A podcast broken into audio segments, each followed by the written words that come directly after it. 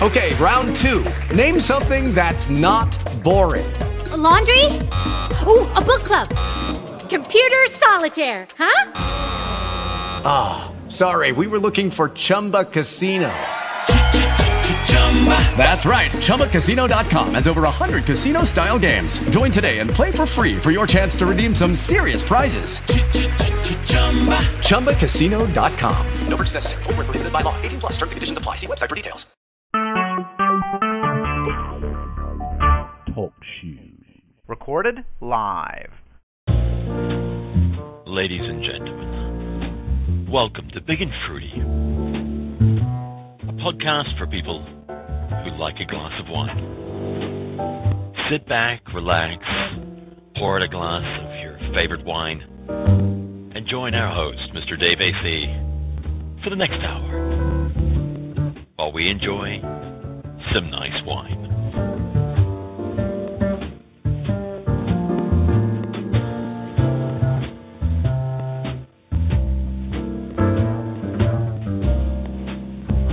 Here he is now, a man who likes a good glass of red wine, your host, Mr. Dave AC.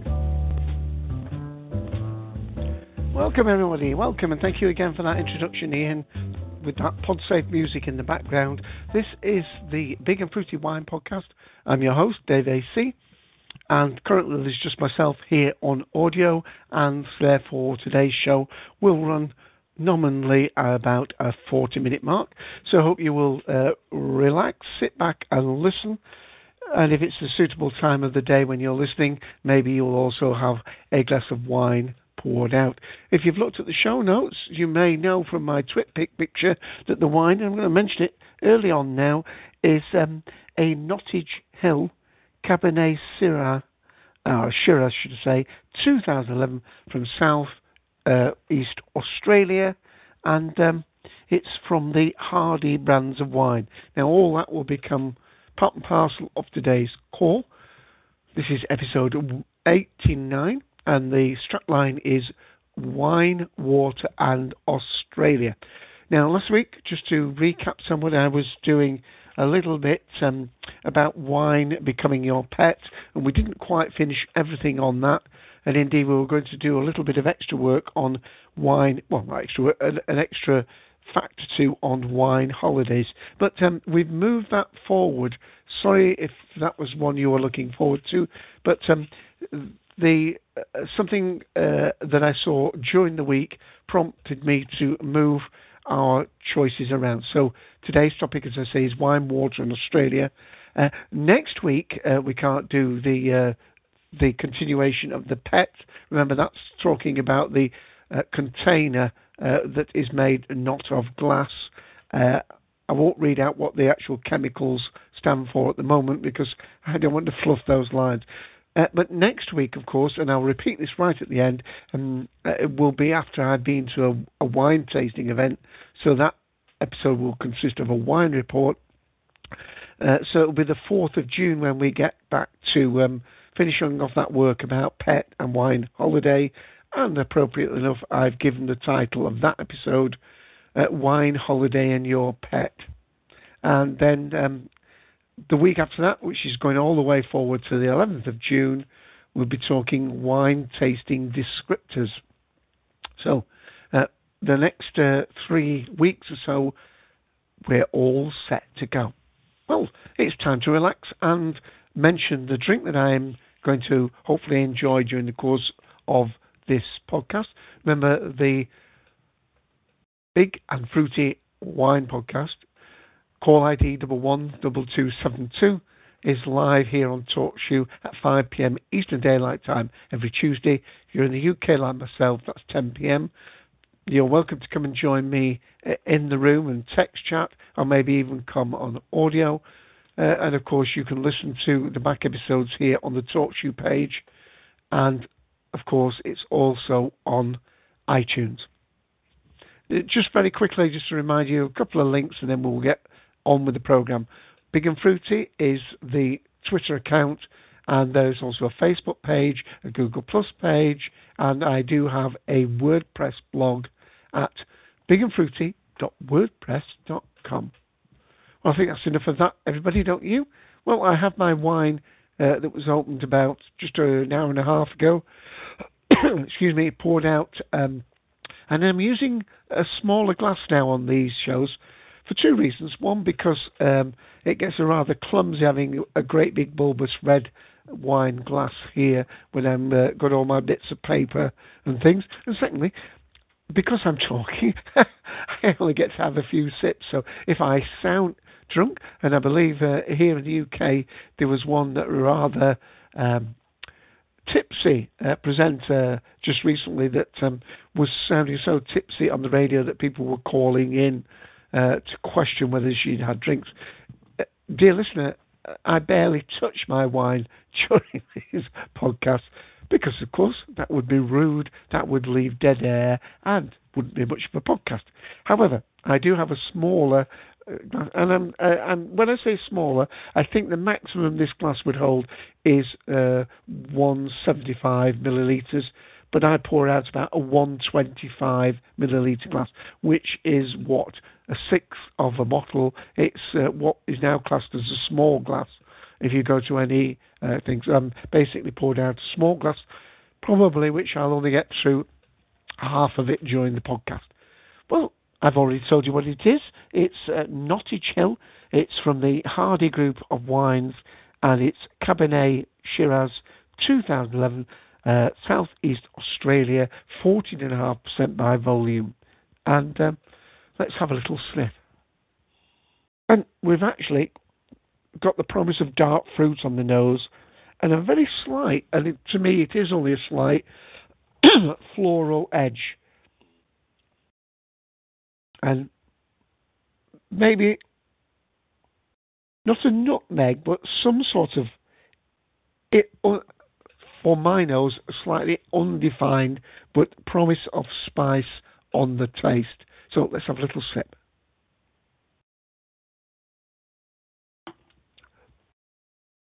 Wow, that packs a punch.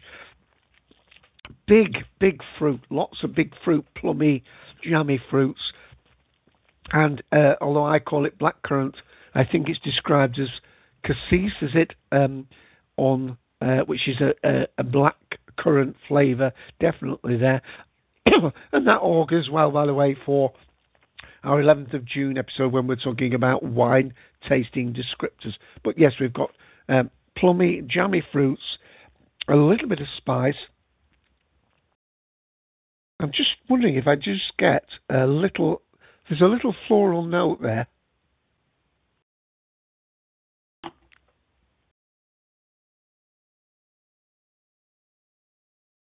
Quite a dry red wine. Packs certainly a powerful punch. Has a long finish. And let's put it this way. This is no wallflower. Not many Australian wines are wallflowers. And this one certainly is a robust red wine. So let me put in the TwitPic image so you can see a little bit of what the bottle looks like. And I did miss out one piece of information, two actually. I bought this from supermarket Tesco's here in the UK, and the price I paid for it wasn't reduced at all, was $7.98, so £8. Currently that would equate to $12 in the States. But again, as I mentioned before, taxes on wines are higher, so you could probably get this for $8 or $9, I would think, in the States, assuming it's available. So let me read out the TwitPic URL, all in small case, remember. Mixture of letters and numbers. So it is. Ooh, I think that's last. Yeah. Okay. It's twitpic.com/. CS8, M8, and I think that's an L at the end. I'm just going to confirm that by hitting a number one on my typewriter. Yes, on my typewriter? David, you're showing your age. Your keyboard. Keyboard. Forget that. Wipe that out. Expunge that from your thought. Yes, expunge. That's going to be my clever word of the day. twitpic.com/ CS8, M8, L. That is the URL. But we've had, not been up long, but we've had 26 viewings, two of which have been mine. So 24 people have potted along there to have a little look. Let me read while I've got the bottle in my hand. Let me read a little bit from the rear label, and then I'll have another taste. Crikey. Here we go. This full-bodied dry red wine shows rich cassis and spicy plum flavours with a complexity of soft vanilla oak characters. I'm going to check for that next time. A well-rounded, smooth wine with fine tannins and a persistent finish. Well, I would say subtle tannins rather than fine tannins, but let's see if we can get a little bit of those oaky note characters coming through.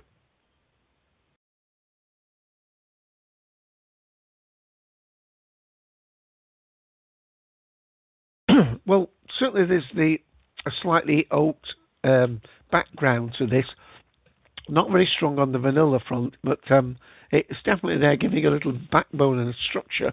Really, it's a rather pleasant drink. I'd be quite happy, and this to me is the sort of wine which would go nice with a big casserole or roast meat, or maybe even a steak.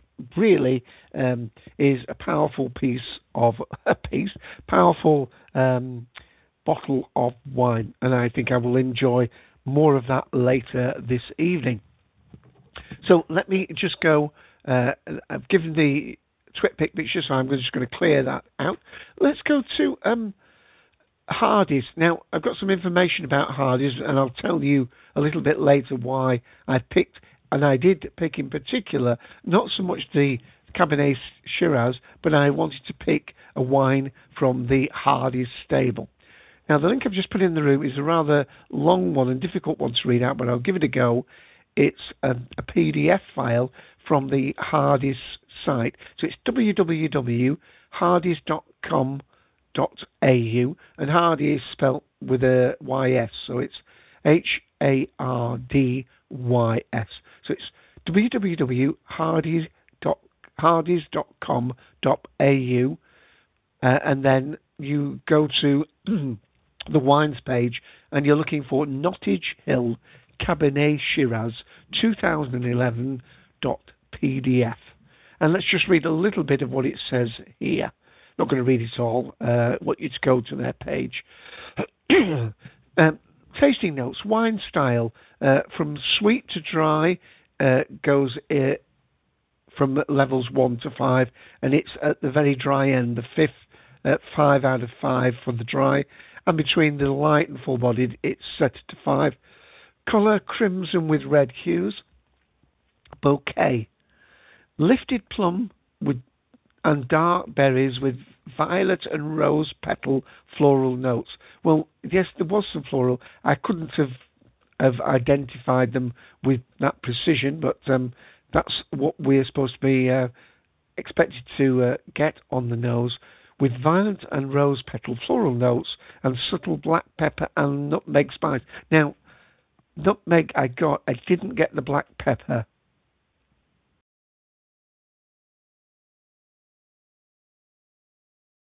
And there is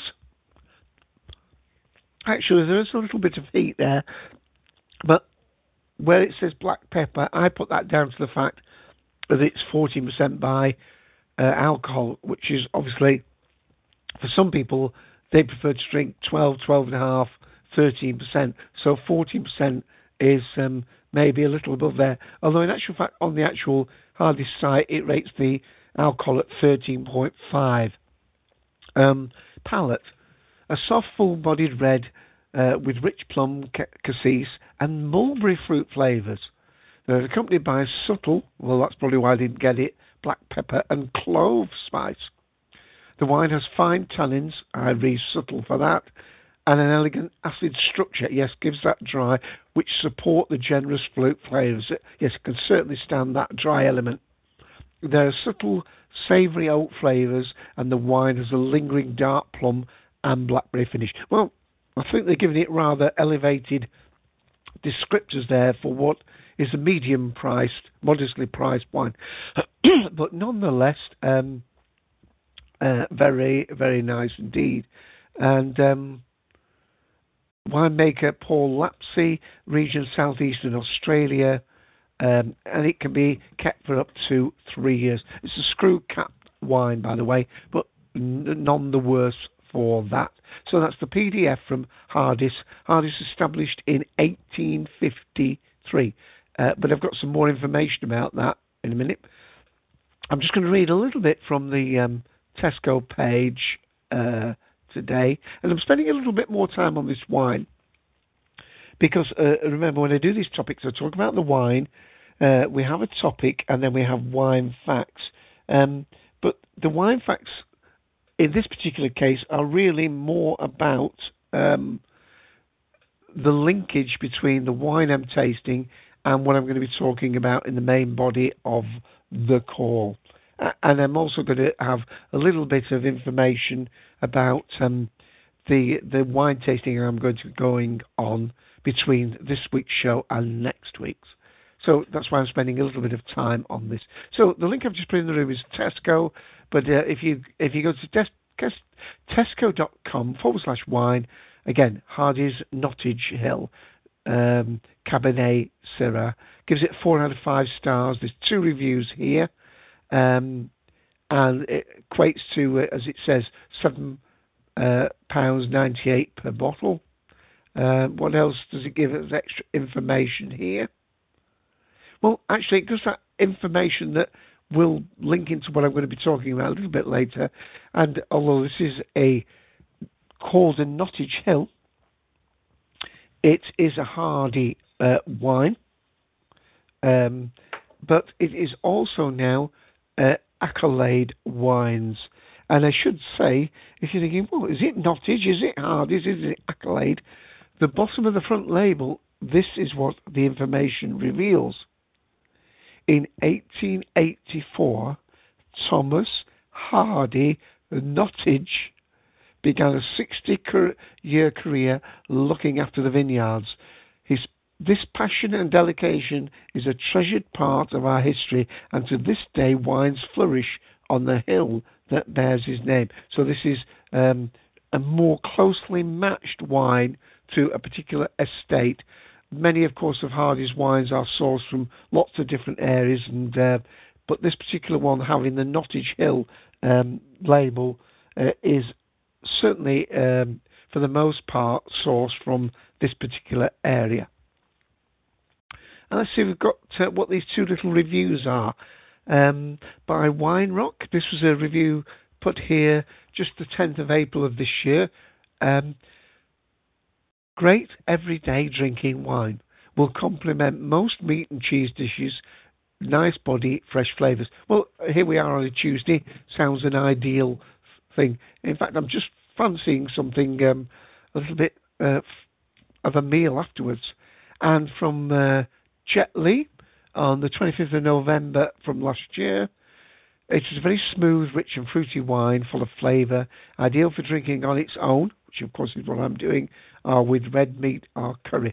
So there's quite an agreement there between those 2 people and my own initial thoughts on this particular wine. By the way, they rate it as a C in the bodied, not a D, but a C medium-bodied wine. But it's edging towards a heavier-bodied. I think if it had a little bit more of an oak structure, then that would be the case. But for this particular wine, I think that is a very apt descriptor. Okay, I think I'm going to talk a little bit more about the wine in a moment, but I want to just lead into why this particular one and why we got a slight... I'll get rid of those links. I'll just mention this one link from Hardys because, of course, there's a vast range of wines that they produce. Wouldn't want you to think this is just ones. So the link to just check that out. And by the way, you do have to enter a date of birth because it's for people of a drinking age. Before the page opens for you, it asks you to put in your date of birth. But it's www.hardys.com hardys.com.au/content/our-wines tasty-notes. And it mentions there the different groups. They've got, let me just read. We've got the Thomas Hardy brand, with just a Cabernet Sauvignon. Eileen Hardy with three wines, Chardonnay, Shiraz, Pinot Noir. HRB, Cabernet Sauvignon, a Chardonnay, a Riesling, and a Syrah. Sir James grouping, Brut de Brut, Cuvée Brut, Vintage, and Tumbalumba. Not sure what that is. And they've got plenty more, obviously, the Nottage, the Crest, or the Stamp. Now, I have had some of Hardy's Stamp wines, and I do like those. In particular, I would recommend the Hardy's Stamp Shiraz.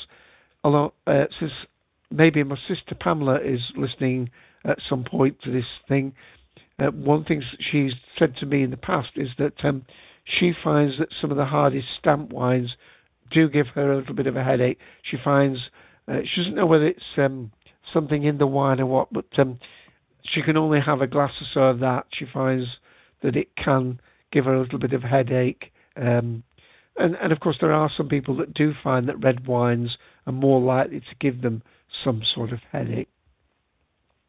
Okay, so let me... what I do is once I do these pages, I move them off my page. But we are going to talk about Australia quite a bit more.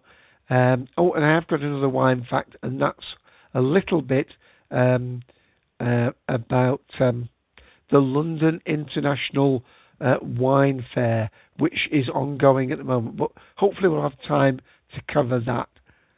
Anyway, what has changed today's topic, and we're at over 21 minutes now, David, is a new series here in the UK on Sundays. It's a three-part series with a great presenter that I like. It's called Simon Reeve. He's done around the Pacific Rim. He's done about going around the equator and the Tropic of Cancer, I think it was. But he's doing a great three-part series travelling around Australia. So the programme is on BBC Two here in the UK. Surely you'll find it in many other countries. This is going to be one of those programmes that will, be far and wide from the BBC. It's Australia with Simon Reeve. Let me just explain a little bit about this, and then we'll go forward onto the wine aspect of it. In actual fact, the link I've got is for the second episode, so should really have opened the first episode one, but I suppose that's because it's onto that. So, but this is it's giving the information for the one that's coming up on the 26th of May. So I'll just read that rather than jump about. In the second episode of this three-part series, Simon travels from Darwin, Australia's Northern Territory, across to the remote Cape York Peninsula and onto the Great Barrier Reef. That should be marvellous. But in the first episode that I saw, he started off in the very central area of Australia and travelled south, straight down towards one of the major winemaking areas.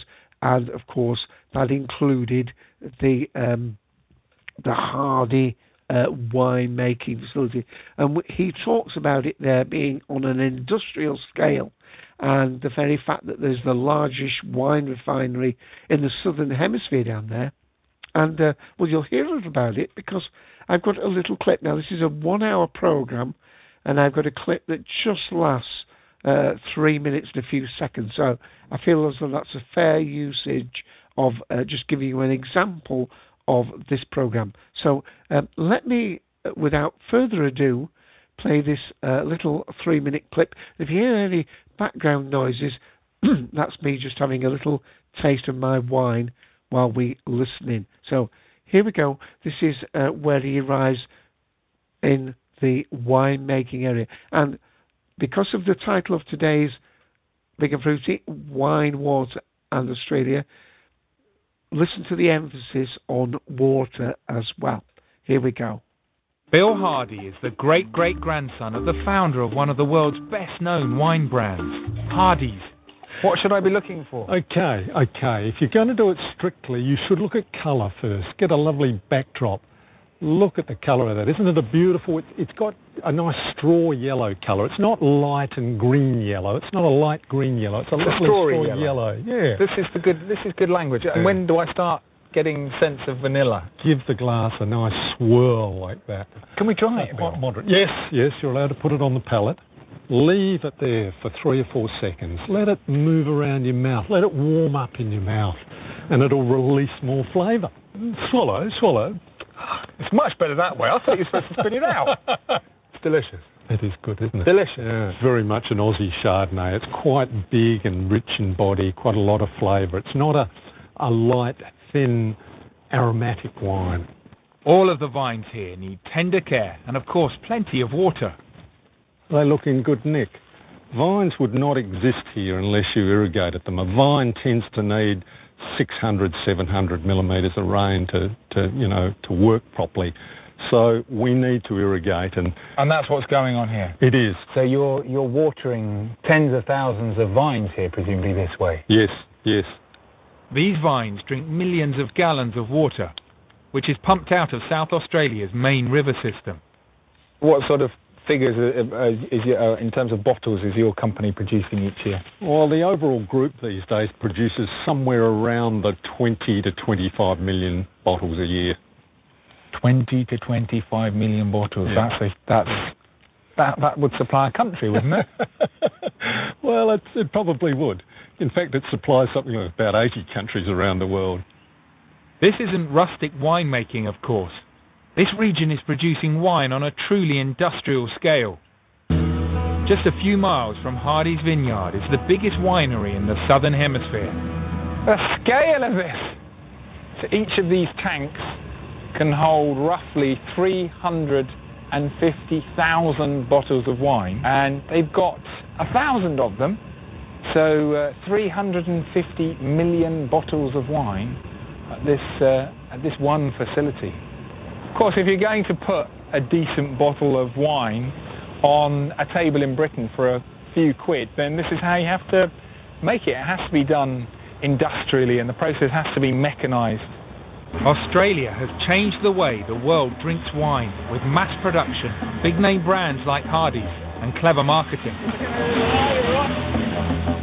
Central to the entire winemaking process is vast quantities of water. It's estimated that on average it takes around 500 litres to make a single bottle of wine.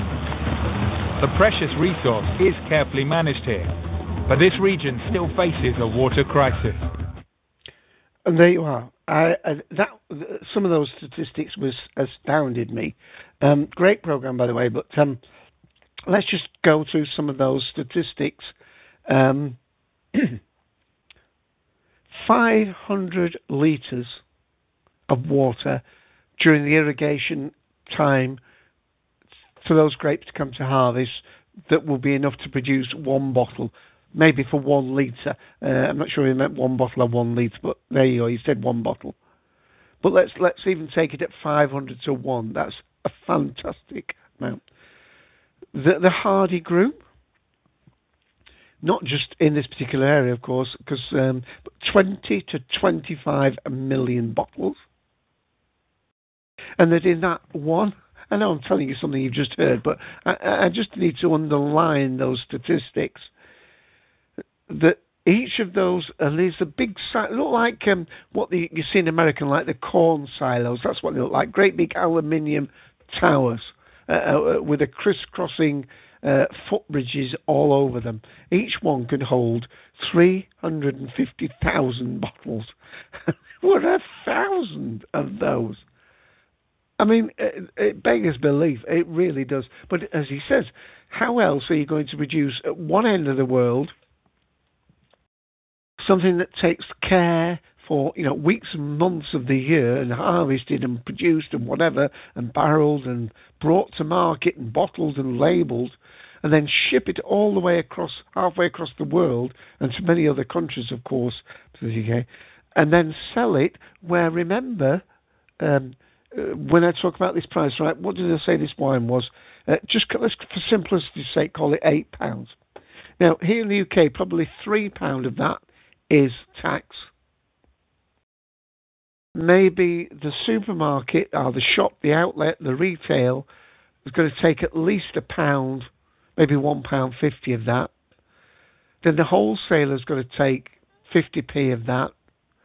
So we're down to £4 when it gets in this country. So perhaps the wine producer gets £2.50 for the bottle, and it must cost them £1.50 to produce the blooming wine.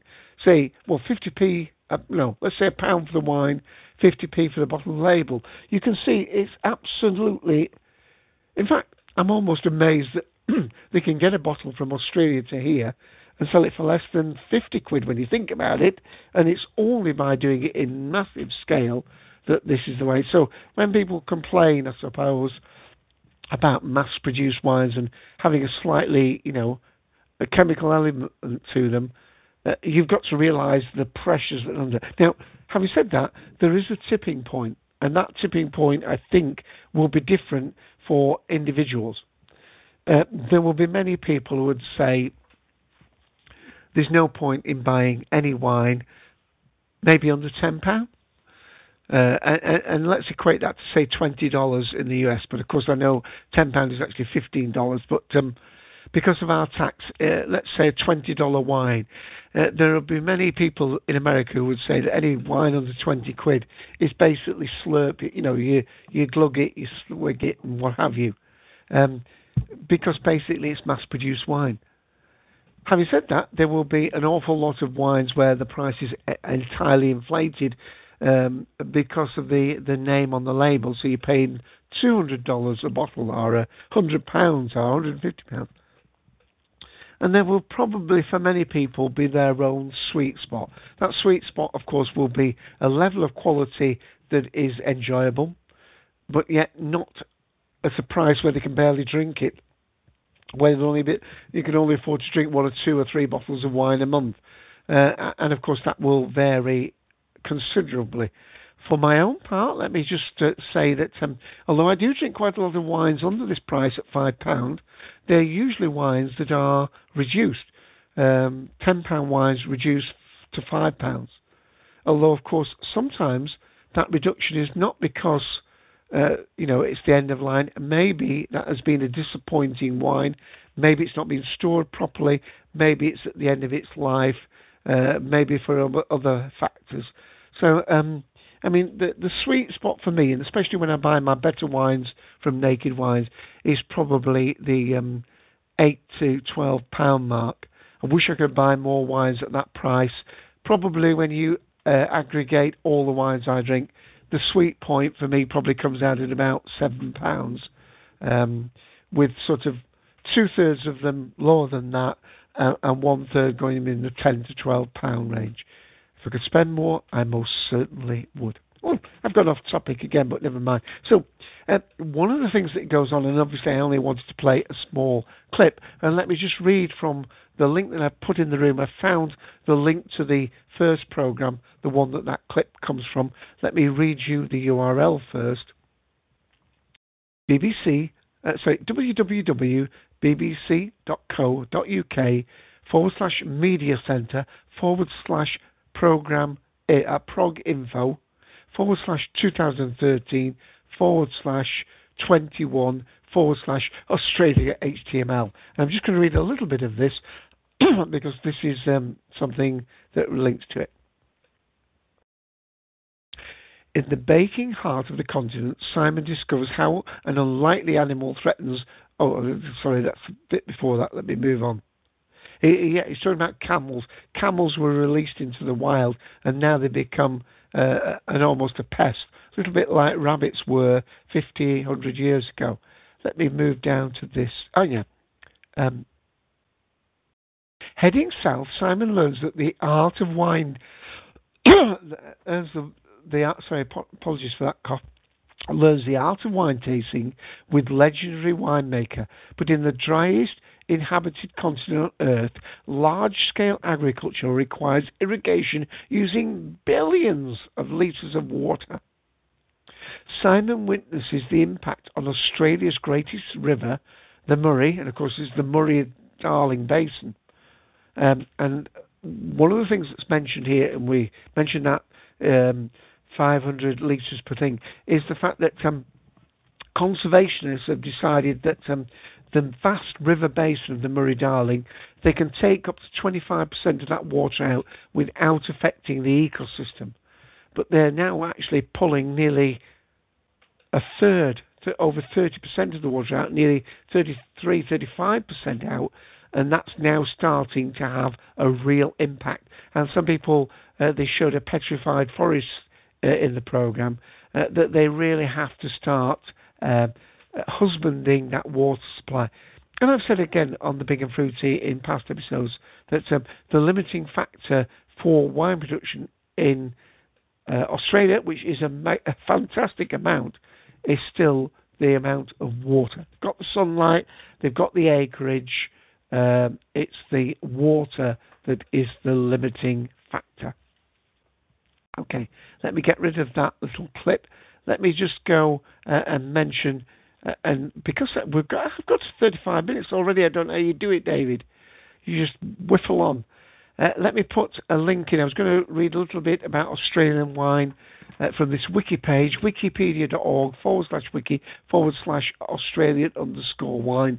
Let me just bring that page to your attention and read a very little bit from it. The Australian wine industry is the fourth largest exporter of wine, with approximately 750 million litres a year to the international. Well, that's 1,000 million bottles. That's 1 billion bottles, isn't it? With only 40% of the production consumed domestically. The wine is a significant contributor to the Australian economy through production, employment, export and tourism. Well, there's another segue. Did I say I was doing about tourism? Well, actually, I'm mainly doing about French wine tourism next week, but it's good to know that these other countries do the tourism is part of their thing. Australians consume over 350 million litres annually, with the per capita consumption at about 30 litres. 50% of that is white table wine, 35% red table wine. Oh, it's amazing. And I'm assuming the rest is sparkling and so on. So, a lot to read on Australian wine on the Wikipedia page. And there's another little page I just want to come from, I'll go to from the relating to this, and that is hardys.com.au. This is, I think I've actually, that's right, I've overwritten the URL, so let me say that again. This is a wiki page, and it is wikipedia.org/wiki/accolade_wines. I'm going to spell accolade just in case I'm pronouncing it incorrectly. ACCOLADE. And let me just read a little bit. This is was formerly the Hardy Wine Company, Constellation Wines Australia, and that was till June 2011. But now it's called Accolade Wines. An absolute fantastic. Now, the labels here, let me just read this little bit. Includes station. I've had some station wines. Brooklyn Valley, Echo Falls, Flagstone, Hardys, House of Harris, Kumala, many more. Sir James, Stanley, Stone, Stowells, William Hardy, Yarraburn. Unbelievable, the conglomerate that. The company has more than 1,700 employees in Australia, UK, Europe, Asia, North America and South Africa. So there's an awful lot to read there about that. And two more things about Australia, and then we really must, I'm going to have to beta retreat, aren't I? I'm not really going to read much to these next two pages, but draw your attention to them. First one is from Australia Top, and it's Australia Top, that's all one word, /index PHP, and then the page I was going to look at and read from before I wittered on so much is Top 10 Australian Wines. So definitely a page to go and look at, Top 10 Australian Wines. Let me see if there's anything I can read. Being one of the top wine producers in the world, Australian wine industry has become a massive help to the country's economy. Because of the trend, Australian wines are no longer confined to the bars and wineries in the country. These wines have made their way into the European market and can be found in famous restaurants across Europe and other parts of the world. With this, Australian wine trend is now will surely continue for years to come. And there's an awful lot of information there on that page. Probably the most famous one, let me mention that. Well, let me mention a few, but the most famous one is probably Penfolds Grange. Then we've got Wolf Blass, Lindemanns, Rosemount, Hardys, Jacobs Creeks, Yalumba, Yellow Glen, and Berry Estates. So please read about those. I think we may return to that page and look at it in more fullness another time. And one page I really must mention, good heavens, time is against us now. I've hardly sipped my wine, and this is a beautiful map. It's a BMP picture, but it's from a site called Windup. That's WINEDUP, Windup. www.windup.com .au/images/Ostwine regions. And there's a fabulous map of Australia there with all the wine regions colour-coded. Please take a look at that. And let me just put in the Windup front page because that looks like a great page. Lots of other information there. www.windup.com .au .wineries .default. Lots of information there. Right, well, I was going to talk a little bit about the International Wine Fair, but what we might do is add that on to next week. Maybe when it's, because it's still in progress, of course, it still goes on till Wednesday the 22nd. So maybe we'll mention the wine fair next week a little bit. Just making a note for myself. Just remember that next week we're talking about wine tasting report, and maybe that's an appropriate time to include a little bit about the London Wine Fair, the International London Wine Fair. And by the way, if you're on Twitter and you want to know about it, go to your Twitter feed and put hashtag LIWF. And you'll be able to see all the tweets that people are tweeting about the London International Wine Festival. So with that, I think we better find our PodSafe exit music and say it's time for Dave AC to thank you for listening, and hope you have a marvellous week until next time, when it will be episode 90 of the Big and Fruity Wine Podcast. Bye for now. Thanks for listening. Here's the outro.